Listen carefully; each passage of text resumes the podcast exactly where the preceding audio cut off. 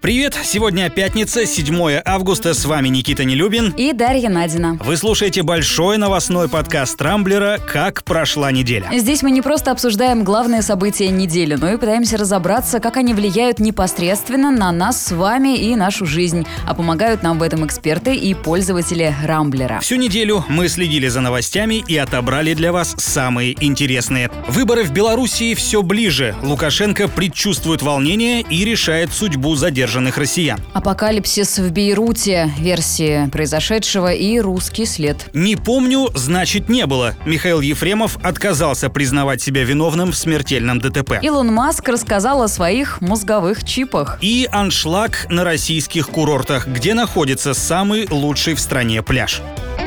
33 богатыря и батька Черномор. Примерно такие шутки ходят сейчас в соцсетях из-за задержания в Белоруссии российских, по одной версии, чоповцев, а по другой – наемников ЧВК Вагнера. История произошла еще неделю назад, но на днях получила неожиданное продолжение. Александр Лукашенко заявил, что может выдать некоторых россиян Украине. Если это произойдет, то нас ждет интересный финт в двухсторонних отношениях братских государств. Тут надо напомнить, что задержанных бойцов Лукашенко подозревает едва ли не в подготовке переворота в стране. В своем обращении к нации и парламенту президент Беларуси так и сказал. Прислали вагнеровцев специально. Была команда ждать. Мы родные люди. Мы белорусы, украинцы, русские, россияне, поляки, евреи. Мы всегда жили здесь в мире. Не подбрасывайте здесь ядерного оружия. Не взрывайте обстановку, ибо будет полыхать так, что до Владивостока будет тяжело. Сегодня поступила информация о еще одном отряде, который переброшен на юг. Это мы должны, когда идет уборка, когда мы же у вас ничего не просим, мы должны бегать их ловить по лесам. Мы же их всех отловим. Вообще, некоторые политологи говорят, что такие жесткие заявления Лукашенко делает совершенно не случайно. Они обращены даже не к Москве, а намного дальше, в Брюссель и Вашингтон. Это такая страховка на случай, если ему вдруг придется разгонять митинги в своей стране после президентских выборов, которые, напомню, пройдут уже в это воскресенье. Ну да, вполне себе удачная риторика, мол, это на акции выходит не оппозиция, а провокаторы из Москвы, которые хотят как на Украине сделать. Ну, вообще в Москве реагируют реагирует довольно сдержанно на все это, а Лукашенко продолжает подливать масло в огонь. В четверг вообще заявил, что Ельцин, мол, жалел, что назначил Путина своим преемником. Слушай, ну, Лукашенко, конечно, удивительный. Я вот лично более хитрого и изворотливого президента еще не помню. Еще бы. Да, то он критикует Путина, говорит, что тот ему не указ, то тут же называет его чуть ли не старшим братом. Он говорит, мы готовы выдать задержанных, но давайте-ка сначала послушаем, что скажут в Москве. То есть он ничего не говорит прямо, если, конечно, исключить вот эту его уверенность в том, что россияне все-таки причастны к подготовке диверсии во время выборов. Но он все время вот как-то увиливает. Вообще Лукашенко опытный политик. Не зря же он 26 лет уже у власти. И даже если послушать его обращение к нации и парламенту, я не поленилась. Там много интересного. Там просто всем сестрам по серегам. И оппозиции два словечка, и его избирателям, и про уборочную кампанию, это же главное событие в стране всегда, и в Кремлю, и Брюсселю. Просто всем понемножечку Ромашку сказал, везде подстраховался, соломку подложил, но люди-то все равно выходят митинговать. И люди все равно недовольны. В четверг, например, вечером был проправительственный митинг, там, по случаю Дня железнодорожных войск, что ли.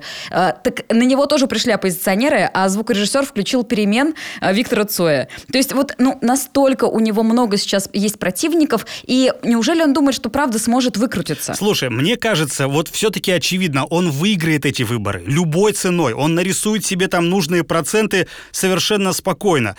Мне непонятно другое. Для чего было устраивать этот цирк с вагнеровцами? Ведь вполне можно было без него обойтись, тем более, что, судя по всему, они не собирались надолго в Минске задерживаться. У них чуть ли не на следующий день там были билеты до Стамбула. Вообще в телеграм-каналах пишут, что они туда приехали в принципе, по приглашению Лукашенко на случай, если опять-таки придется разгонять какие-то митинги. Ну, то есть все это задержание, весь этот цирк с конями, конечно, он сделан вот для такой, для картинки, для того, чтобы напугать своих, э, чтобы предупредить Запад и так далее. Но, кстати, про выборы и нарисуют здесь уж ты не будь так э, э, в характеристиках. Категоричен. Категоричен, да. Но есть интересные цифры. Там же сейчас предварительно идет голосование для тех, кто не сможет день в день прийти на избирательный участок. И уже наблюдатели от общественной платформы «Честные люди говорят, что завышенные цифры. Мол, э, они посчитали на всех участках, сколько людей приходило и уходило, и там было 22 тысячи человек. А голосов подано 34 с половиной тысячи. Ну, то есть... Ну, вот видишь, это то, о чем я и говорю. Ну, что, не нарисовали? Нарисовали. Ну, на самом деле, ведь нужен талант для этого всего. И Лукашенко, кстати, прекрасно у него вышло интервью украинскому журналисту Гордону. Э, он там совершенно четко сказал, быть президентом – это большой труд, талант, и вообще президентами… Президентами не становятся, президентами рождаются. Чем дело кончится, мы узнаем 9 августа, когда завершатся выборы в Беларуси. Вообще оппозиция сдаваться не собирается и планирует а, масштабно протестовать в случае, если Лукашенко снова станет президентом. События в Ливане на этой неделе приковали к себе внимание буквально всего мира. И это неудивительно, произошедшее там, иначе как апокалипсисом не назовешь. В порту Бейрута в минувший вторник прогремело два мощных взрыва. В результате погибли более 130 человек, несколько тысяч пострадали. Почти половина города оказалась разрушена. Кадры ЧП быстро распространились по интернету. Сначала сдетонировали петарды, хранившиеся на складе, а затем э, аммиачная селитра. И об этом мы узнали уже позднее, потому что в первые часы распространялась версия, что порт был взорван в ВВС Израиля. Якобы их целью была база Хизбаллы. Ну да, потом в истории совершенно неожиданно появился русский след. Оказалось, что почти 3 тонны селитры – это конфискат с судна предпринимателя из Хабаровска Игоря Гречушкина. Этот груз простоял на складе почти 6 лет, хранили его ненадлежащим образом, и после недавней проверки было решено заварить какую-то там дырку, через которую якобы можно было пробраться к этой селитре, кому она была нужна.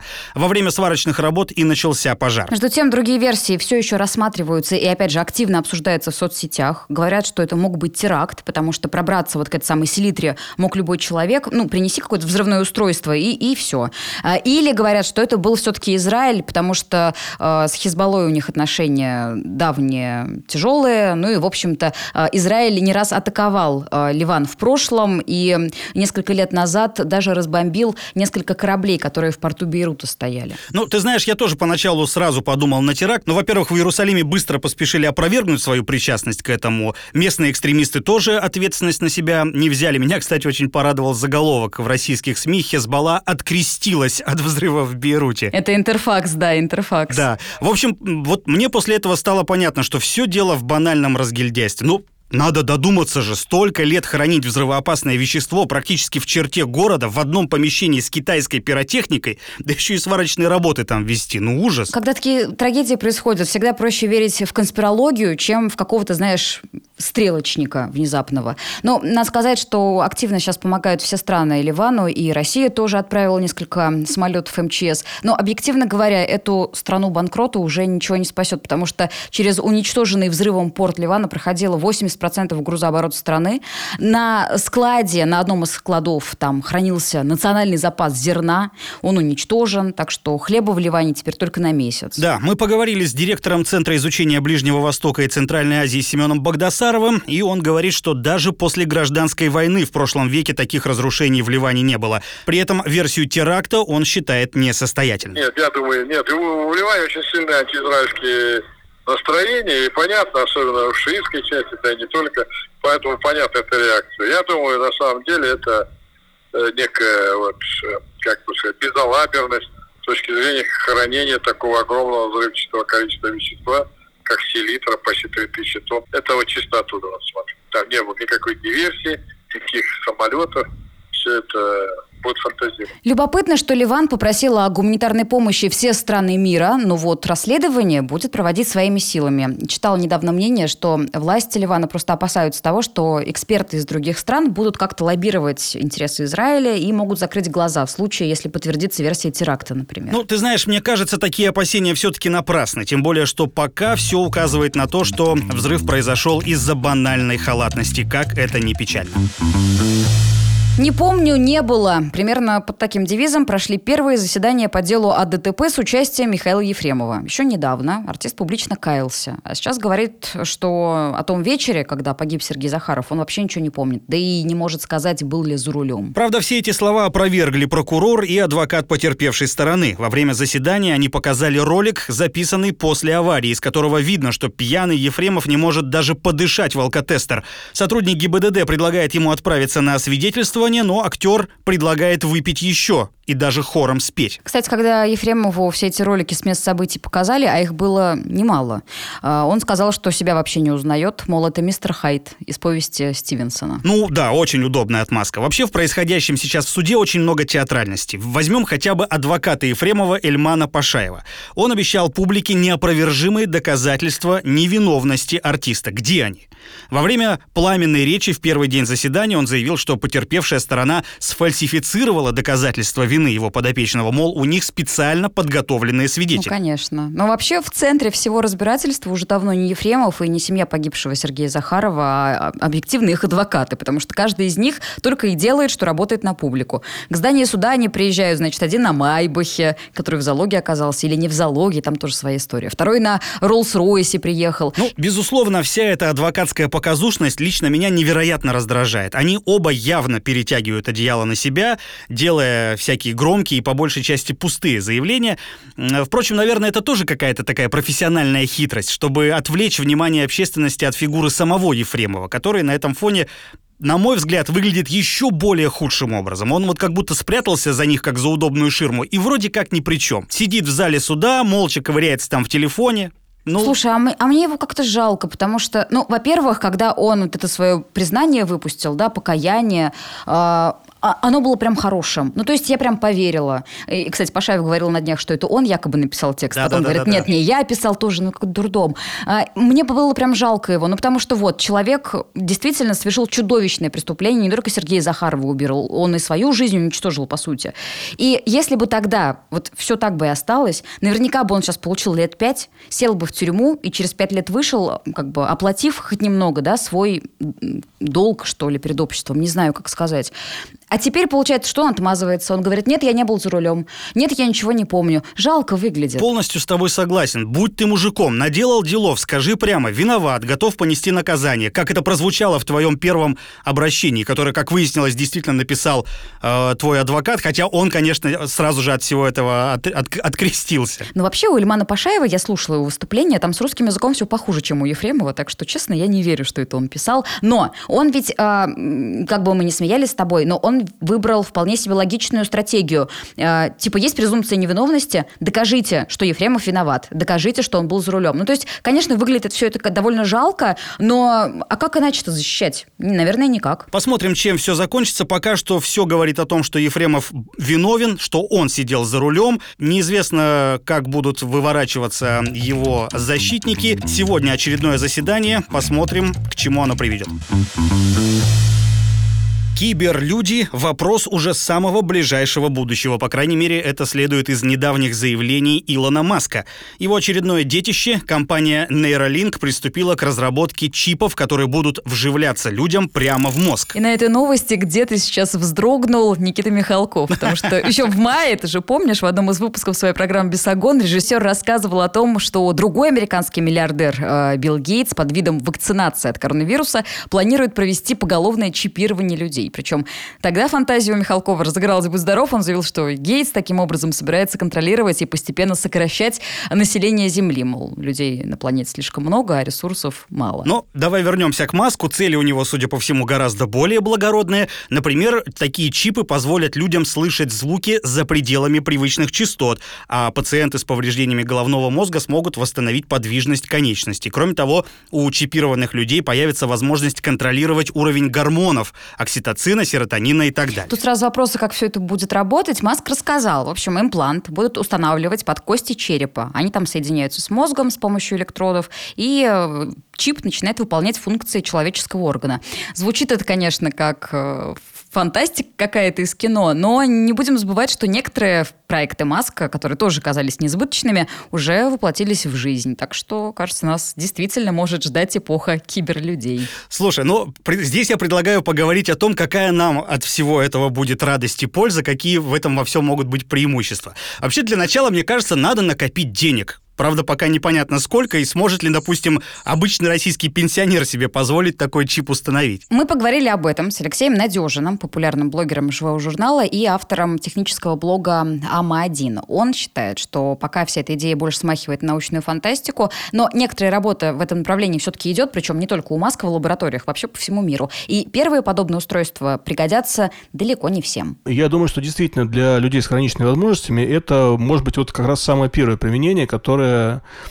действительно может быть реализована, и я думаю, что эти люди согласятся внедрить себе некое устройство в организм для того, чтобы восстановить те возможности, которых у них нет. А что касается того, чтобы вот э, вдруг какая-то штучка внедрилась в голову и произошло как, все как в фантастических фильмах, то есть в поле зрения мы вдруг увидим экран, и компьютер начнет понимать наши мысли, что-то, мне кажется, до этого еще очень далеко, а может быть, это даже и невозможно. Слушай, ну вообще круто, конечно, должно быть. Вот, допустим, пришла ты, Даша, в магазин, а тебе кассирша нахамила.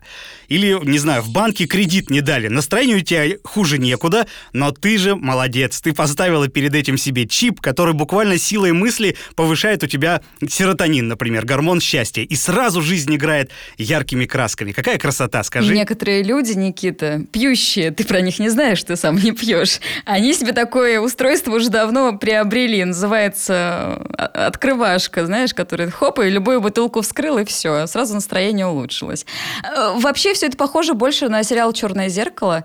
Классный и пугающий. Но мне кажется, на, на нашем с тобой веку как-то мы не увидим всех этих передовых разработок. Слушай, а мне кажется, что нет. Мне кажется, что все это вопрос буквально вот нескольких лет, ну, пяти, максимум десяти. И потом, кстати, э, Маск пообещал, что благодаря таким чипам музыка и прочие аудиоматериалы, а следовательно и подкасты Рамблера, будут направляться прямо в мозг. То есть мимо ушей уже точно ничего не пройдет.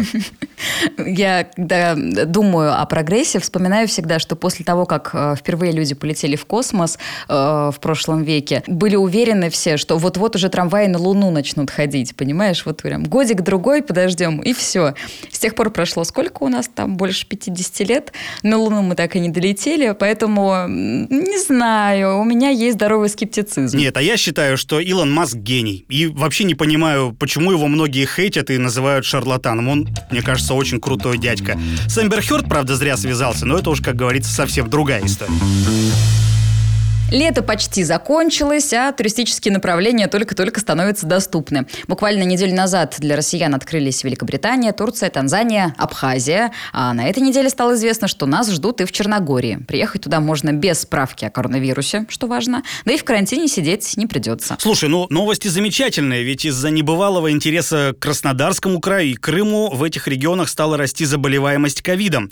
Крымские власти говорят, что пока волноваться не о чем, дескать, система здравоохранения здравоохранения вроде как справляется, но вот лично меня перспектива вернуться из отпуска в больницу как-то не очень прельщает. Согласна. Ну и в Черногорию мы с тобой полетим не скоро, потому что для нас страна, конечно, открыта, но прямое авиасообщение пока не налажено, и добираться придется на прикладных через тот же Стамбул. И вообще, если честно, может, зря мы так и рвемся куда-то туда? С бугор. Патриотические нотки в тебе заговорили. Ну. Да, потому что в России есть ну, неплохие пляжи, например. И не все они расположены в подозрительных с точки зрения эпидобстановки регионах. Вот, например, э, ты знал, что в России есть пляж, единственный в нашей стране, заслуживший награду «Голубой флаг». Эта награда говорит о том, что э, пляж очень чистый, там развитая инфраструктура и все такое. И расположен он, попробуй догадаться, где. А я знаю, где в Калининграде, это янтарный пляж. Э, я там был, там действительно очень круто круто. Народу много? Ты знаешь, самое интересное, что народу там не слишком много, хотя пляж действительно очень достойный и известный в некоторых кругах, но нашим туристам почему-то пока не очень.